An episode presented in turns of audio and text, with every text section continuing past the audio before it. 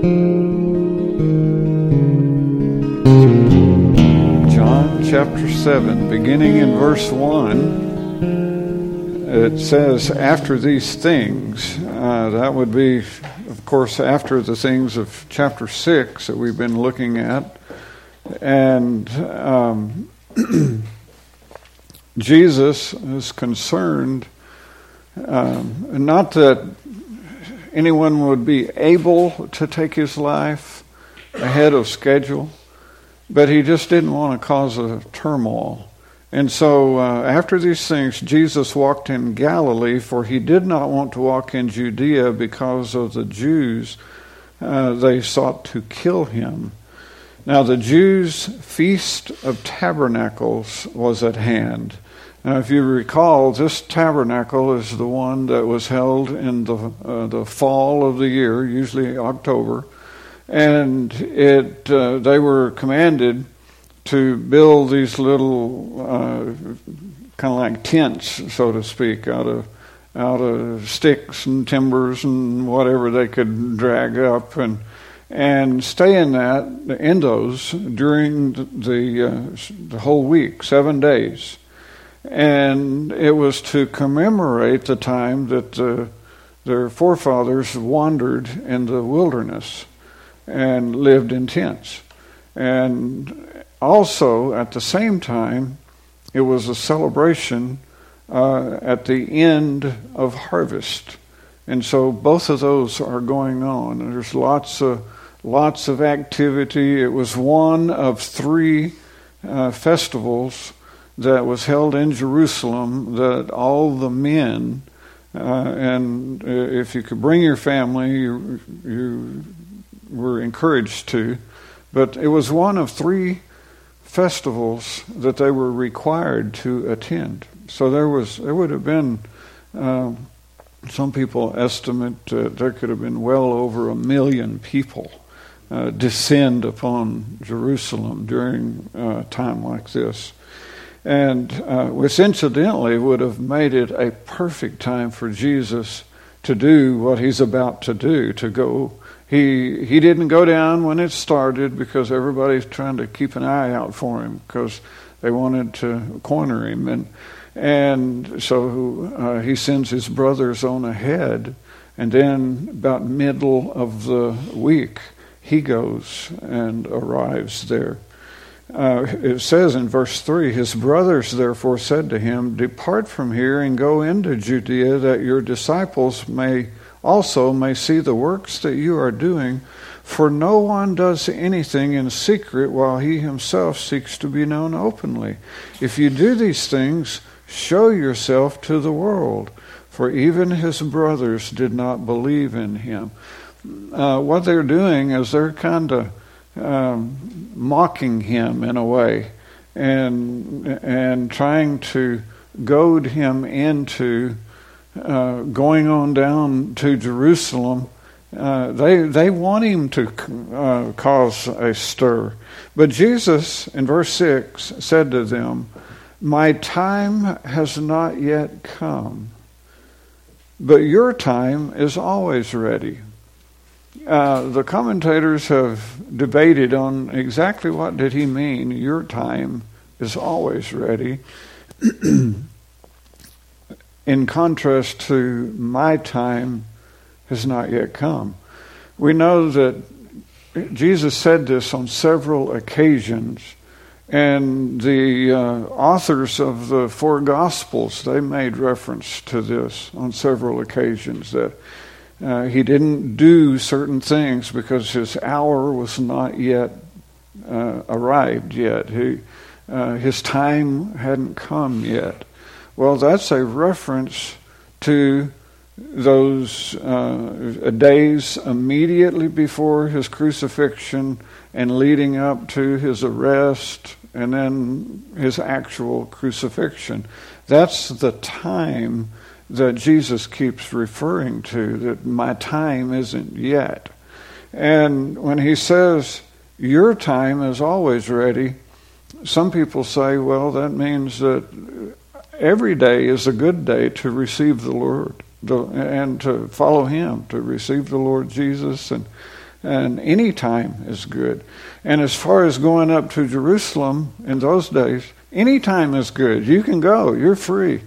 But I am under um, my Father's direction, and my hour isn't come. And I find it very interesting if you fast forward 10 chapters to chapter 17 that we re- read previously, the very first opening verse of that prayer in John 17, uh, he acknowledges the Father, and then he says, My hour is come. And so you know by that, it's uh, the reason that Jesus came uh, has now arrived. My, my hour is come. And so, but here he says, My time has not yet come.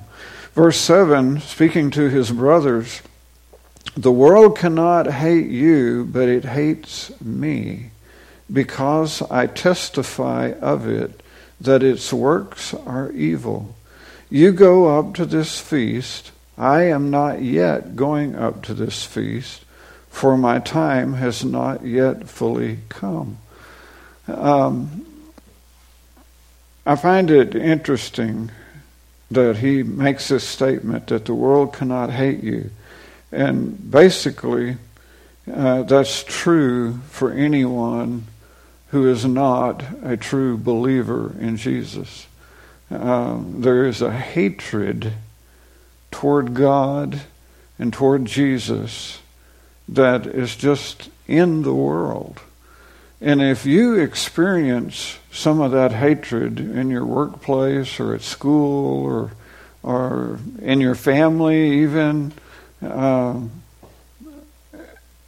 don't consider it strange uh, because um, really they can't help it. They are they are being led by Satan. They're driven by the things of the world.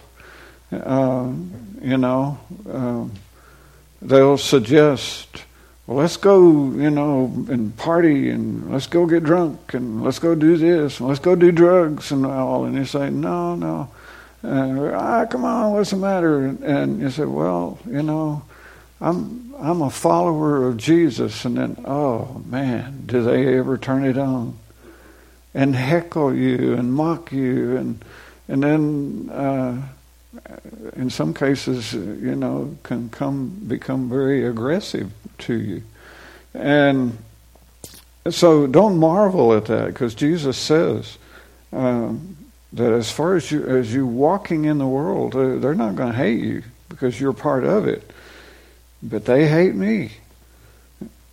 And the reason is because I testify of it that its works are evil. I remember Billy Graham saying one time he was invited to uh, play golf with a group of businessmen in the same city that he was going to be uh, having a crusade. And he said there was this man. Uh, he said, I had no idea who he was. And I was just introduced to him, and then we started playing golf. He said the rest of the time, I never, I never spoke to him. Uh, we weren't even on the same hole at the same time. But he said I'd see him way off over there, and he's got his one of his clubs, and he's beating on the ground with it, and and that his balls are going off in different directions. But he said, I just figured, you know, no big deal. But he said, after everything was over, he came up to me and he said he was red in his face and said, I could tell he was angry. And he said, I wish you hadn't come to this. You've been preaching to me about Jesus all morning long, and it just ruined my game. And, and it's your fault, and it's your fault. And and he turned and stormed off, and some of Billy Graham's team was there, and he said, Man, Billy ought to kind of lay off the guy a little bit. And he said, What? He said, How can I lay off any more? I never said anything to him. And but he said in relating this story, he said, just my presence there, because he knew who I represented And it so infuriated him that he, he just couldn't help but uh, focus. He said, He doesn't hate me, he hated Jesus. He hates God. But I was the one present that represented God, so he took it out on me. And, and that's the way it will be with you. Uh, you know, I, I, know, especially young folks, y'all want to just fit in with people and oh, and just have chummy buddies and all. But uh, if you're following Jesus, just know they're going to uh, lash out at you. And that's okay. That's okay. You know, uh, I love the saying any old dead fish can float downstream, but it takes a live fish to swim upstream. And you're alive because you have Jesus Christ. Yeah. Well, verse 9 When he had said these things to them, he remained in Galilee. But when his brothers had gone up, gone up to Jerusalem, then he also went up to the feast, not openly, but as it were in secret. Then the Jews sought him at the feast and said, Where is he? And there was much murmuring among the people concerning Jesus. Some said, He is good. Others said, No, on the contrary, he deceives the people. However, no one spoke openly of him for fear of the Jews. You see, the religious Jews, they didn't even want you to, at this time, they didn't even want you to mention the name of Jesus. And they certainly didn't want him showing up because they knew if he did, people were going to go listen to him. Now, about the middle of the feast, verse 14, Jesus went up into the temple and taught. And the Jews marveled, saying, How does this man know letters, having never studied? Uh, in order to say the things and teach the way that Jesus was teaching, they just assumed that you had to have gone through their schools and to have been taught. And back in those days, you would because they had so many rules and and regulations, and and they may teach on one law, but then they would they could spend days on their own rules and regulations about that one law. And so uh, it was impossible for the normal uh, working person to learn all of that stuff. And yet, here sits Jesus uh, at the temple teaching, and they know that he hasn't been to their school, and they marvel. And uh, how, how does he know this? He's, he has never studied. And Jesus answered them and said, my doctrine or what I am teaching is not mine. It, in other words, he's, he's making this statement once again about his being connected to God the Father. And he says, My doctrine is not mine, but his who sent me. There that, there that occurs again. Um, I never really realized until recently, in reading through this and in preparation for teaching, at how important it is that we understand that God sent Jesus. And uh, it has to be important that we know this because it just keeps reoccurring over and over and over and over again. And he uh, makes a reference here that what I'm teaching you is is not my own. I didn't just go out in the desert and dream this stuff up. This is from God Himself who sent me. If anyone wants to do His will, he shall know concerning the doctrine whether it is from God or whether I speak on my own authority. So he's speaking to the Jewish religious leaders who know the law, and they should know from what he's saying. Uh, he, this is coming from God. Um, they they should know that. Or if Jesus is speaking on his own authority. He who speaks from himself seeks his own glory, but he who seeks the glory of the one who sent him is true, and no unrighteousness is in him. So he's speaking of himself, and that the doctrine that I speak, Jesus says, is true because it comes from God the Father. Verse 19 Did not Moses give you the law, and yet none of you keeps the law? Why do you seek to kill me? Which that, I'm sure, really irritated because they were the professionals at keeping the law, though they were missing it in every way. They were, they were the professionals, and Jesus just hammers them. None of you keeps the law. And because of that, why are you seeking to kill me? The people answered and said, You have a demon. Who is seeking to kill you? And Jesus answered and said to them, and I, I love this response because I can just hear Jesus as he's responding to them. I did one work. I only did one among you.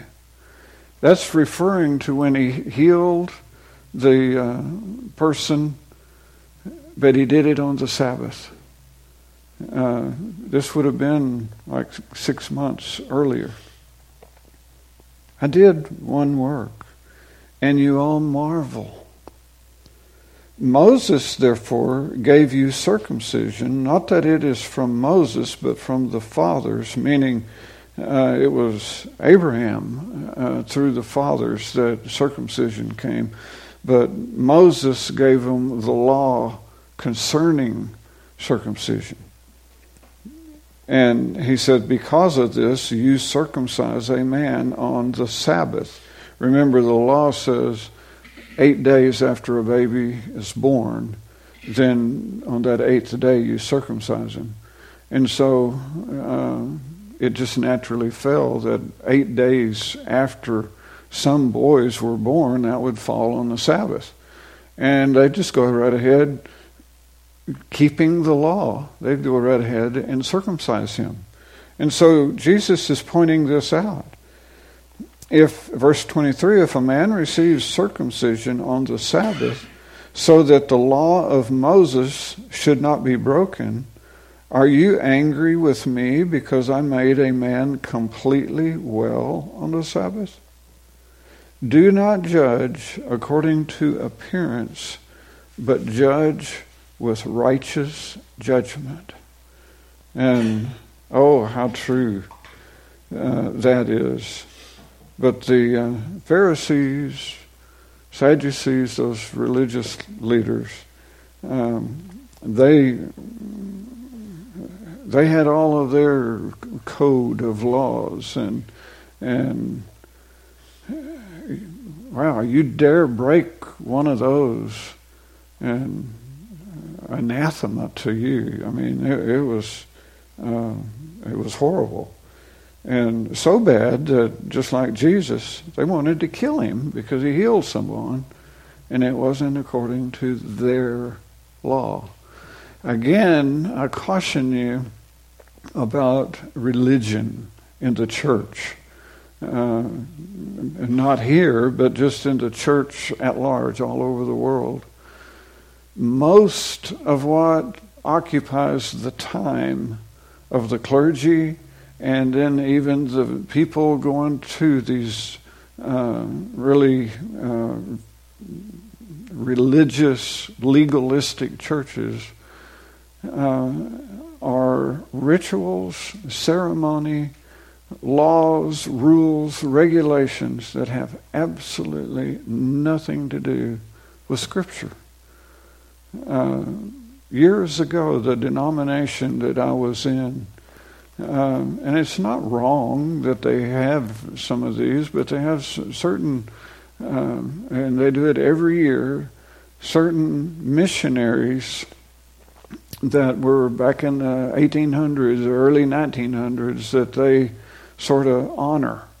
And so they take up special collections uh, for a whole month uh, on the anniversary of, of that person's either their death or they're going on the mission field or something. But they've chosen these times all throughout the year to take special collections up. Nothing wrong with taking up a special collection.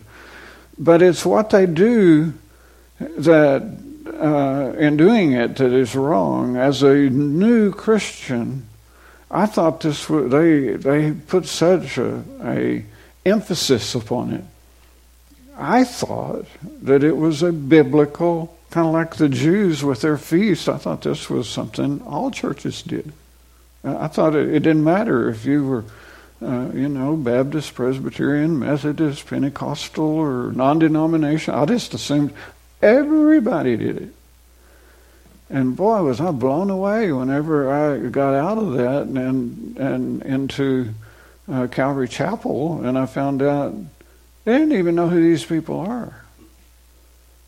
And and we come to that time of year, and, and we're not honoring, you know, this person. And I thought, boy, what's wrong here? What's?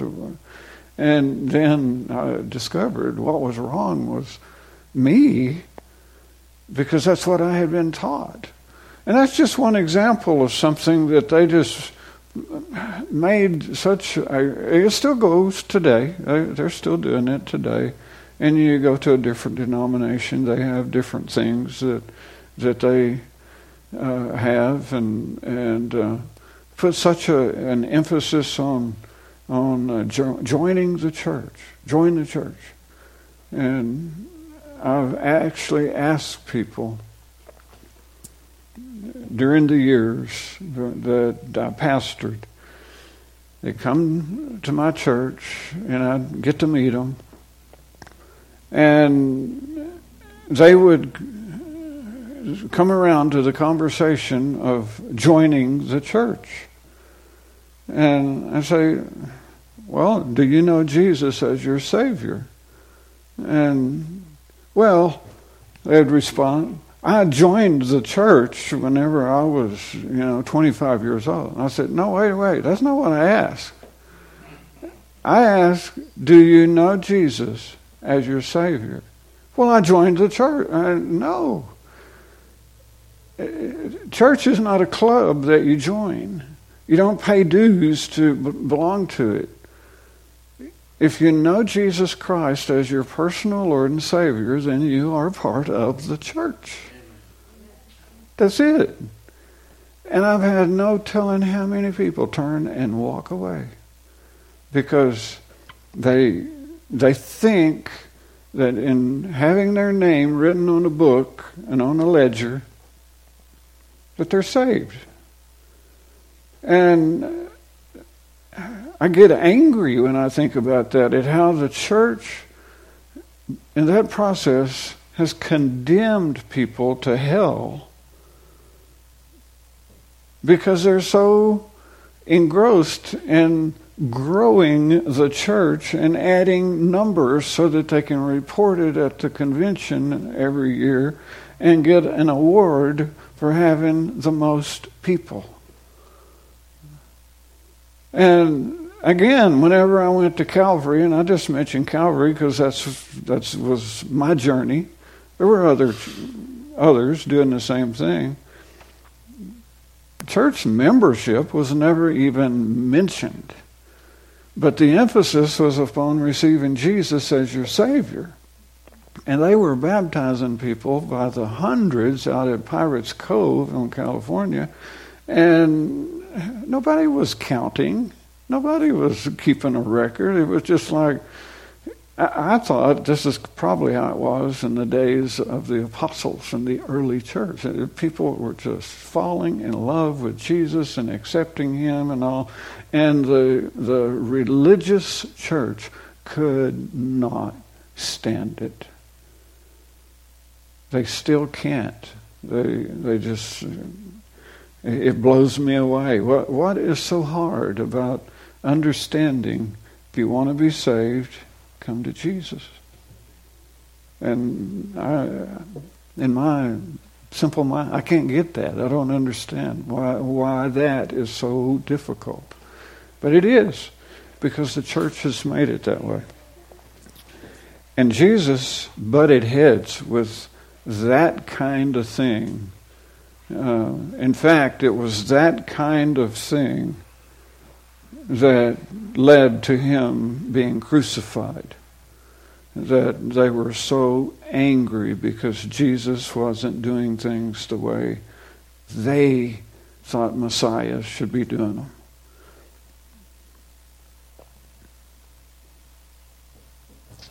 Don't judge in appearance, but judge with righteous judgment. Then some of them from Jerusalem said, Is this not he whom they seek to kill? But look, he speaks boldly, and they say nothing to him. Do the rulers know indeed that this is truly the Christ? However, we know where this man is from but when the Christ comes, no one knows where he is from. Well, you know, that's not true because the scripture says he will exactly he'll he'll be born in Bethlehem. Of course, uh, a lot of these people knew that. His brothers were there; they knew that, uh, but they're not speaking up. Uh, it just he was born there, but they quickly moved, uh, um, settled in Nazareth. Jesus cried out as he taught in the temple, saying, You both know me, and you know where I am from. So he sets the record straight.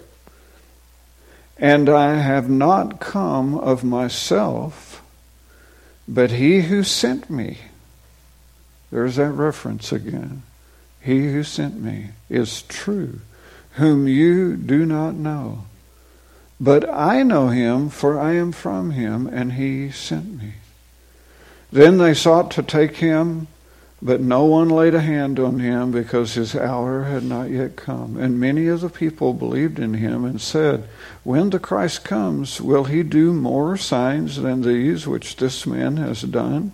And the Pharisees heard the crowd murmuring murmuring these things concerning him. And the Pharisees and chief priests sent officers to take him.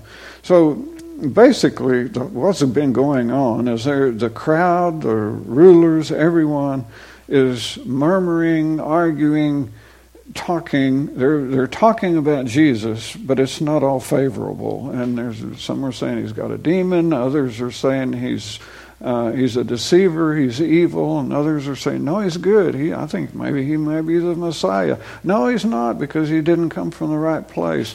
And then Jesus interjects, hey, you know where I come from. And, and uh, there's some of you present here, you know where I was born, you know where I live, but my real source of where I came from was from heaven. And he sets them straight again and it was the Father that uh, sent.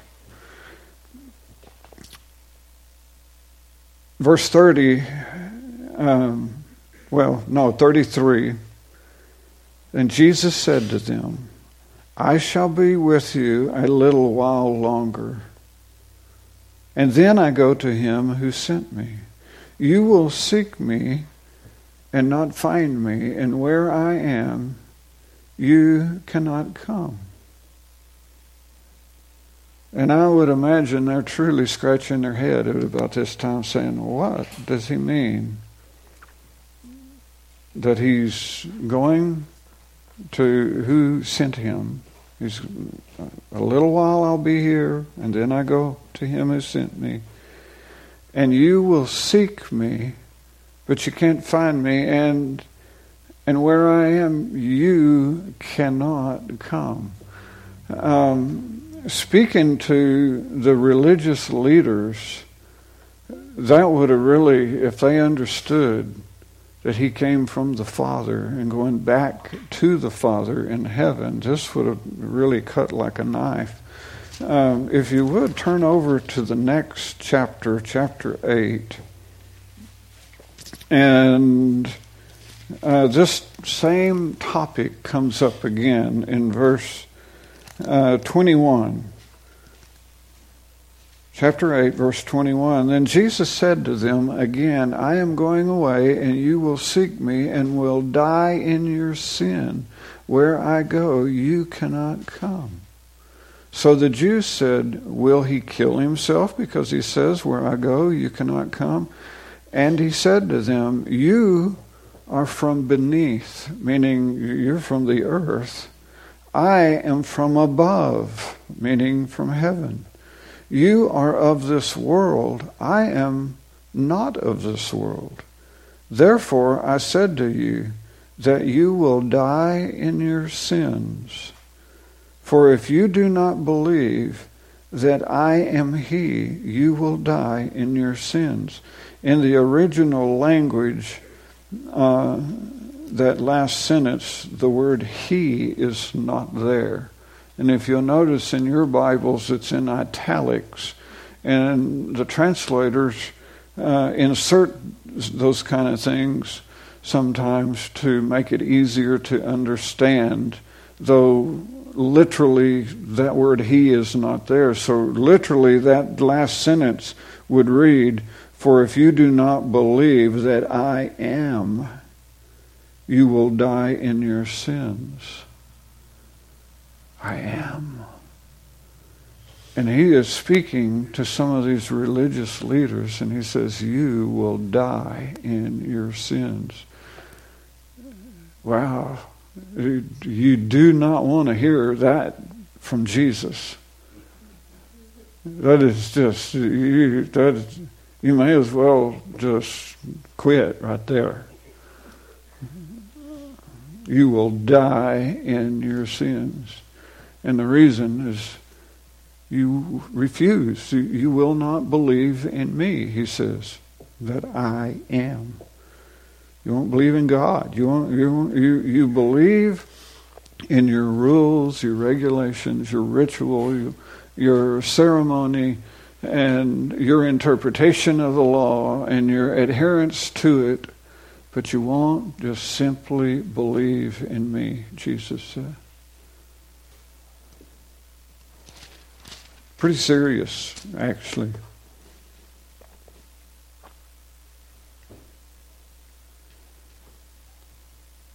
Verse 37 On the last day, that great day of the feast, feast, Jesus stood and cried out, saying, If anyone thirst, let him come to me and drink.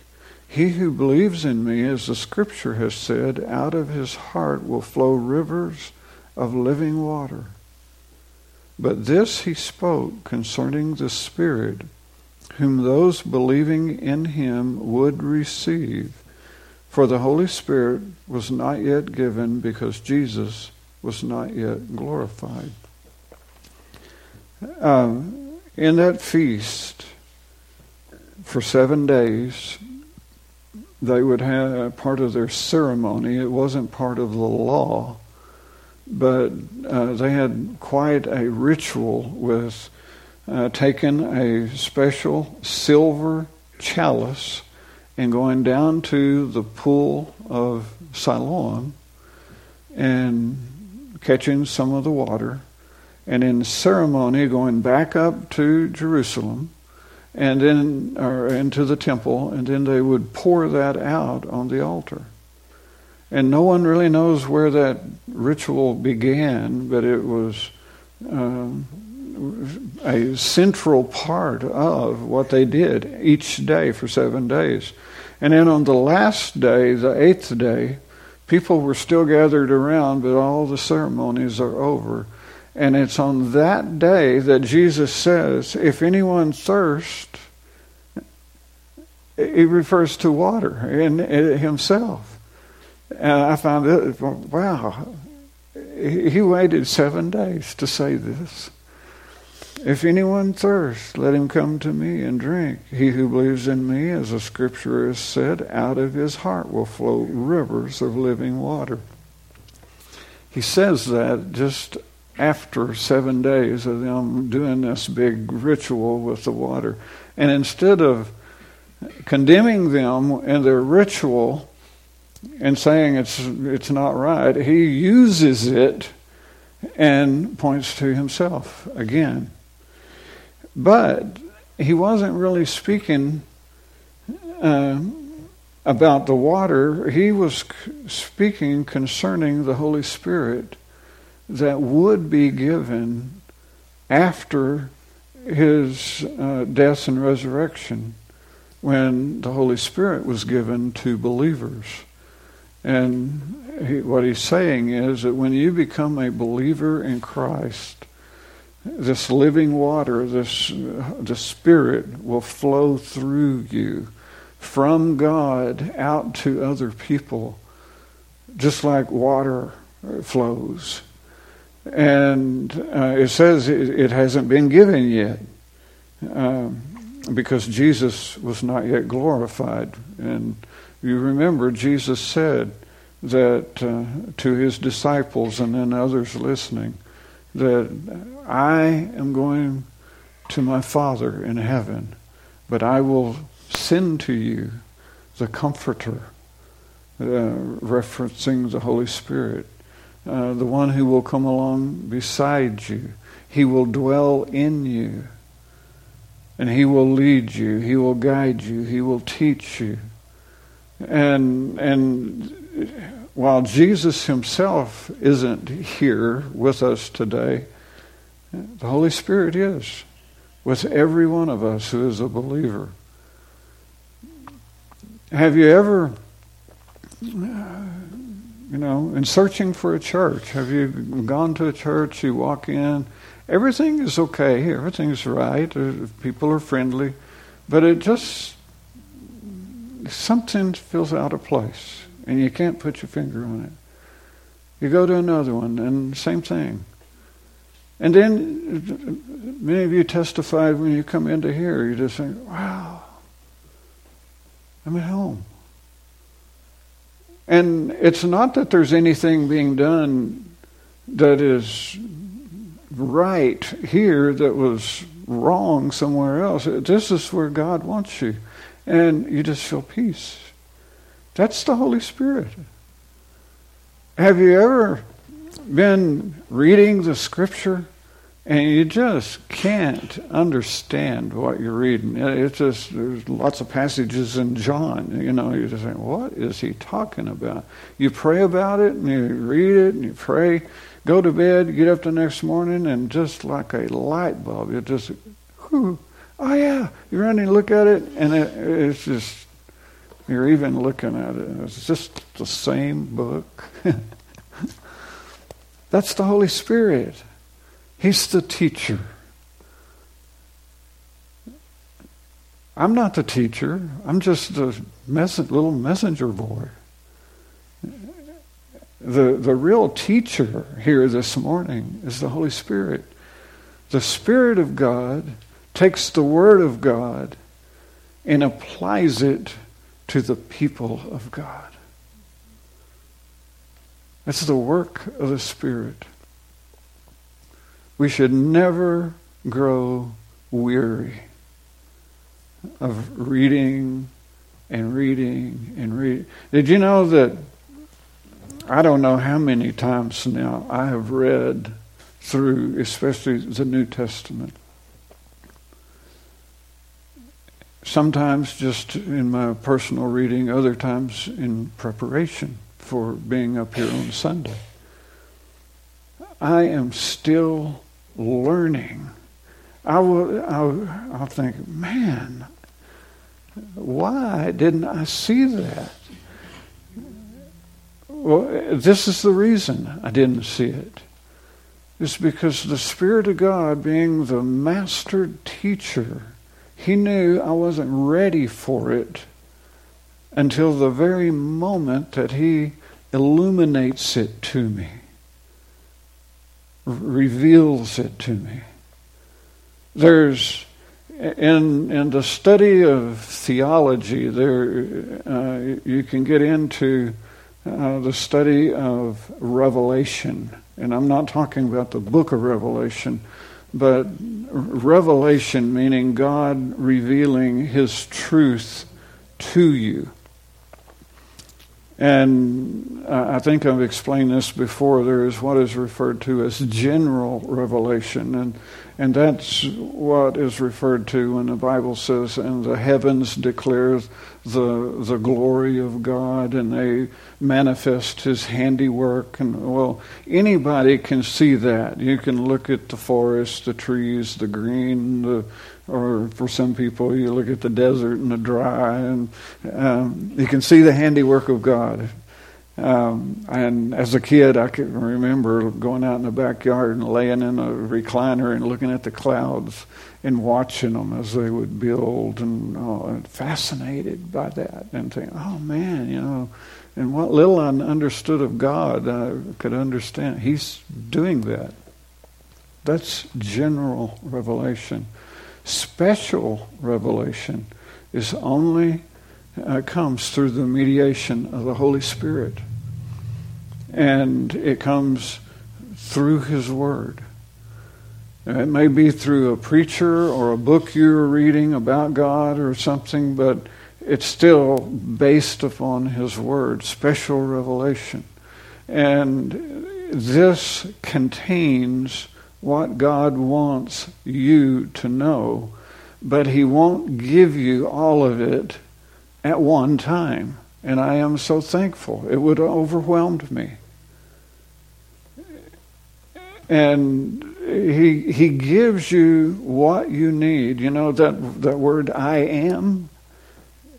And the root of it is I am the becoming one. I, I will become to you what you need at your point of need. Well, he does the same thing in revealing himself and revealing truth through the scripture. When you need to know something, he reveals it to you. And oftentimes it's through repetitive study. Going, and just like in this passage, verse 16, who sent me? And uh, verse 28, who sent me? Verse 29, He sent me. Verse 33, I go to Him who sent me. And all of a sudden, this just, just wow, jumping off the page at me that He wants us to know God sent Him. That is so simple. Just, it's, I don't know how many times I have read through the Gospel of John, taught through it. It wasn't until more recent that I, I saw that. And I thought, I just wonder how many times that occurs. It, it just everywhere. And it turns out there's 39 times in the book of John. Must be important. It was there the whole time, but I only recently saw it. Amazing. Well, we will stop there. The rest of this chapter, they're basically still arguing um, over over Jesus. And uh, so we don't have to cover all of it verse by verse. Uh, you can read the rest of the chapter and and uh, come away with the fact that as they argued back then, people are still arguing today uh, over who he is. But I know now he, he's the one sent from God the Father. He's the Messiah. He's the Savior. He's our Lord. Amen. Father, we come to a close this morning of looking at your word. And we, we do thank you so much that you teach us, that you speak to our hearts, that you lead us, you guide us, you direct us. And in your instruction that you give us what we need when we need it, we, we just thank you so much for being there for us and being with us, Father. Thank you for loving us from the foundation of the world. Thank you. And Father, I ask now, uh, once again, that as we depart from here, that you'd be with every one of us through our week that's ahead protect us, watch over us, guide us, and direct us. In Jesus' name, amen.